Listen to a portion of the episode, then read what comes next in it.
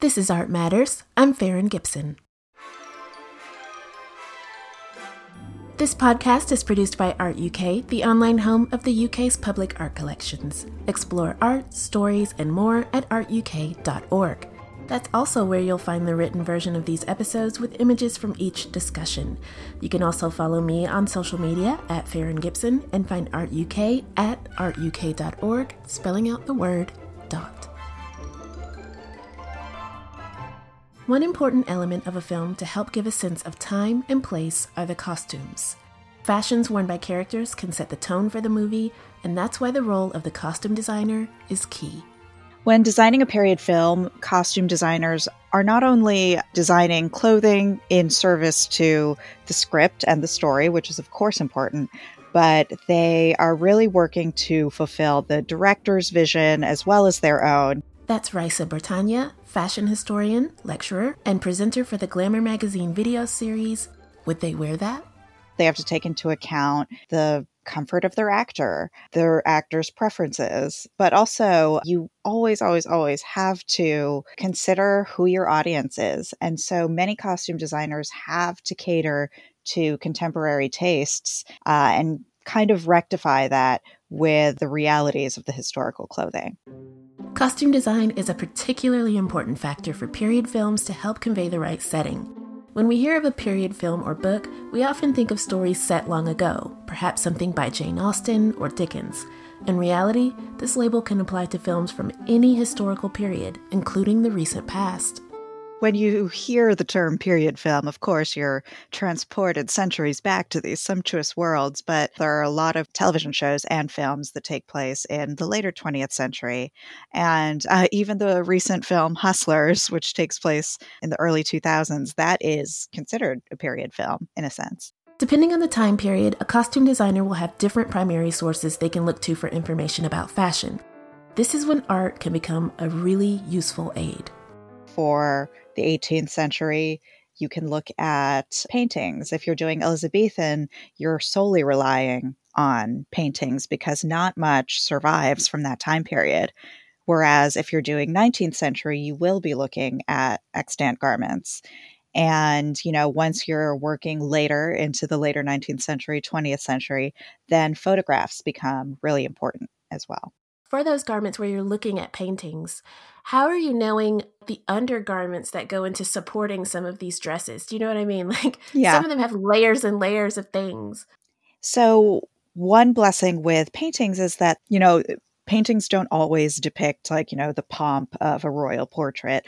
If you look at genre paintings, you can often find paintings of people getting dressed but also illustrations and, you know, just in different publications that can often inform what the undergarments look like.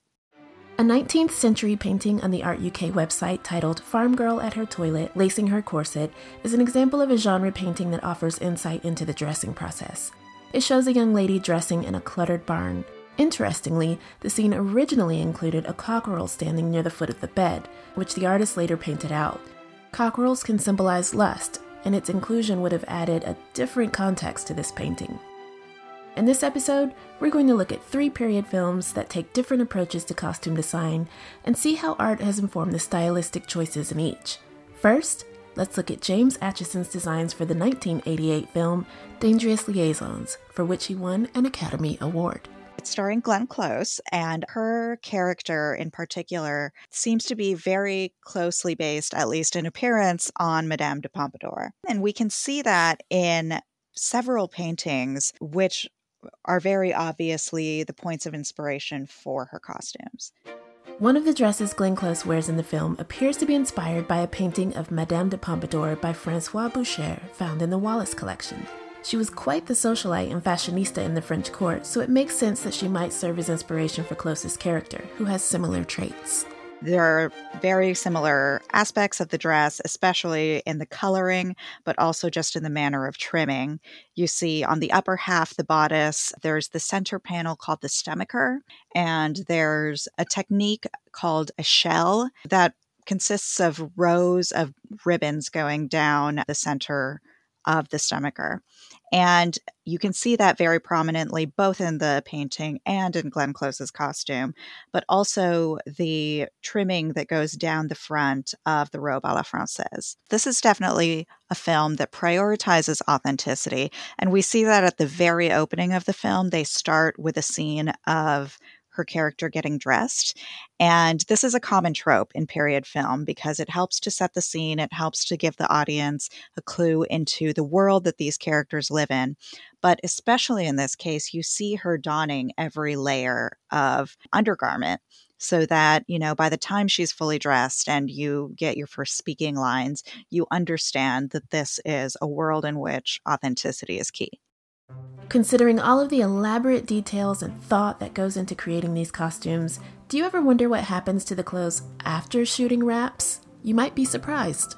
In an ideal world, you do want to design all of your costumes from scratch, but period films, as you can imagine, are very, very, very expensive to produce.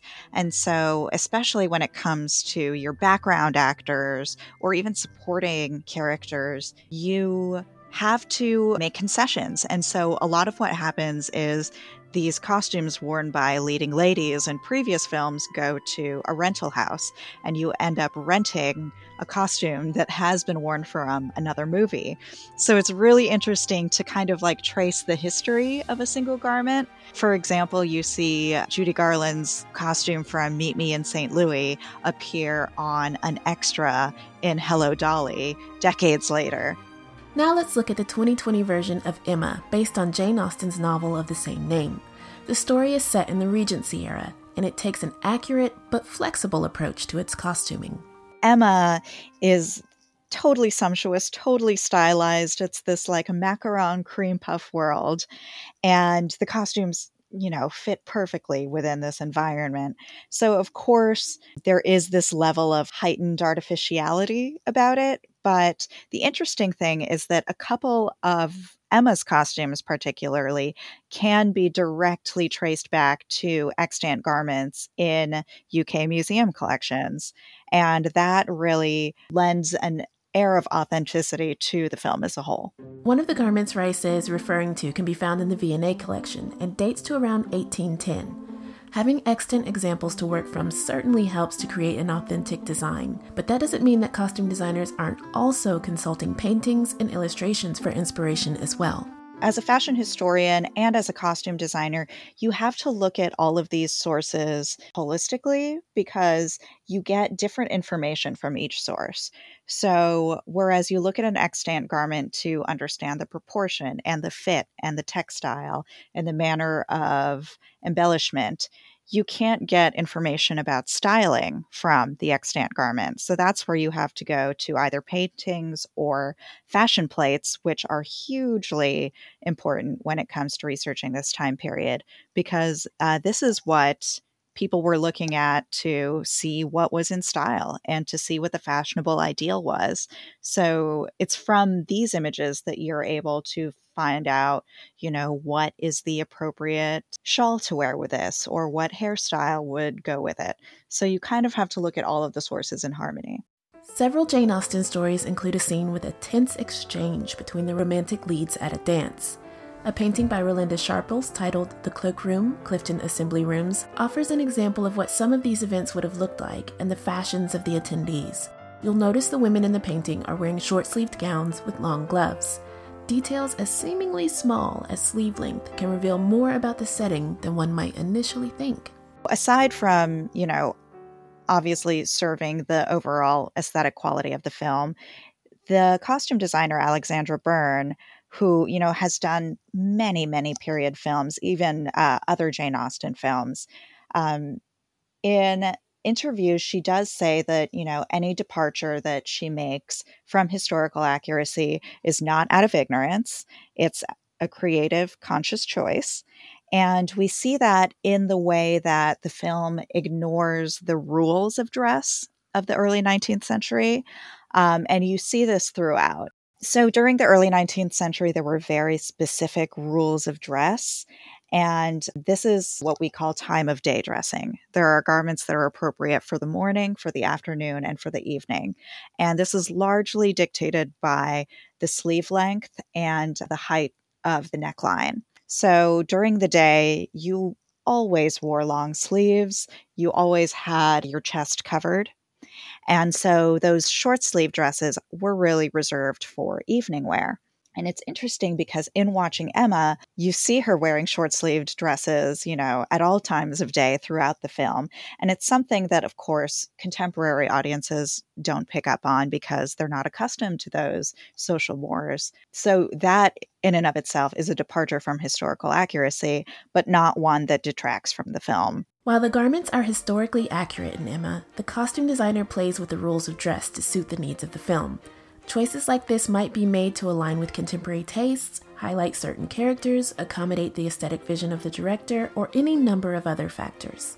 In an era of film remakes, sometimes these costume choices are some of the factors that help distinguish a film from its predecessors. Jacqueline Durran was the costume designer for the 2012 version of Anna Karenina, and her interesting approach to the fashions of 19th century Russia earned her an Academy Award for costume design. The costumes are in essence, the epitome of costume design, in my opinion, in that she worked very creatively to capture the essence of a time period without being trapped by the minutiae of it.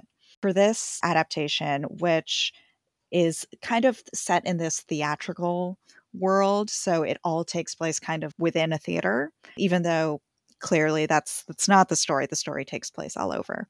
At the very beginning of the film you see that it is set in imperial russia 1874 so there's no confusion. It's not up to the costumes to set the scene. We know what the scene is. And so that kind of frees the costume designer to be more creative more fluid with their design because it's not up to them to maintain the essence of this world. Famously, what Jacqueline Durran did for this film was she combined this Victorian silhouette with that of the mid 20th century. So you see the silhouette from the 1870s, which is actually if we're talking true 1870s garments, it was a period of transition out of the cage crinoline and into the bustle. So we're talking very full skirts, but that fullness is starting to shift towards the back. And so that is very distinctive of the time period. To see examples of this 1870s style, we can look at a painting by Pierre Auguste Renoir titled La Parisienne, which was shown in the first Impressionist exhibition in 1874 and is now in the National Museum Wales collection. Renoir's mother was a seamstress and his father was a tailor, and his exposure to garment construction comes across in his deft execution of the dress. The skirt has a large bustle to the back, and the shade of blue he uses was a popular color shown in the fashion magazines of the period. The Met Museum has a dress in their collection made in the same year as Renoir's painting, which is a similar style and color. These each resemble an indigo ensemble Keira Knightley wears in her role as Anna Karenina, but the costume designer updates the look with 20th century flair. If you think of the mid 20th century, so the golden age of couture, the 1950s, this is right after Dior's new look hit the scene in February of 1947. The irony is the new look is actually an old look again, the golden age of couture, it's really rooted in 19th century ideals of these very, very tightly fitted bodices and very full skirts. So it's easy to see a visual correlation between the two time periods. And, you know, this wasn't lost on on the designer because she exploited it and you know it served the the aesthetic well because the whole aesthetic of the film is kind of this timeless sumptuous, aesthetically satisfying world. When the time period of a film is set closer to the present, costume designers are also able to consult photographs for inspiration, particularly in cases where the people being portrayed are historical figures. Like a movie like Jackie, or films that are very rooted in specific historical events that are well documented, then you're kind of obligated to recreate that scene Whereas with Anna Karenina, with Emma, with Dangerous Liaisons, these are all fictional stories. And so you do have a little bit of room to play. Of course, it depends how specific your author was. Jane Austen was very descriptive in her writing. So you, you know, do have to kind of be faithful to that in Anna Karenina when she comes in wearing the black dress. It is a very important point in the novel. And so, as a costume designer, you're obligated to um, live up to this description. So much of our visual understanding of history comes from art, which is one of my favorite reasons to study art history. It's how we know the way historical figures and places looked, how people used items in context, and so much more. It's no wonder that art history also can play an important role in costume design.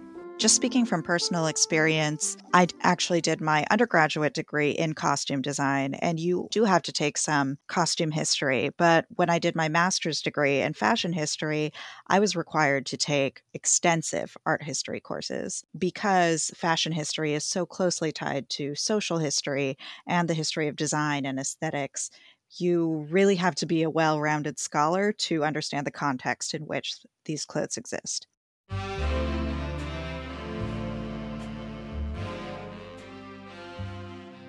That's it for this episode. If you'd like to see images from our discussion, head over to artuk.org. I'll also include a link to Raissa's website where you can find out more about her work as a fashion historian. Thank you for tuning in. Please be sure to leave a review of this series on Apple Podcasts if you have a moment, and join us again next time.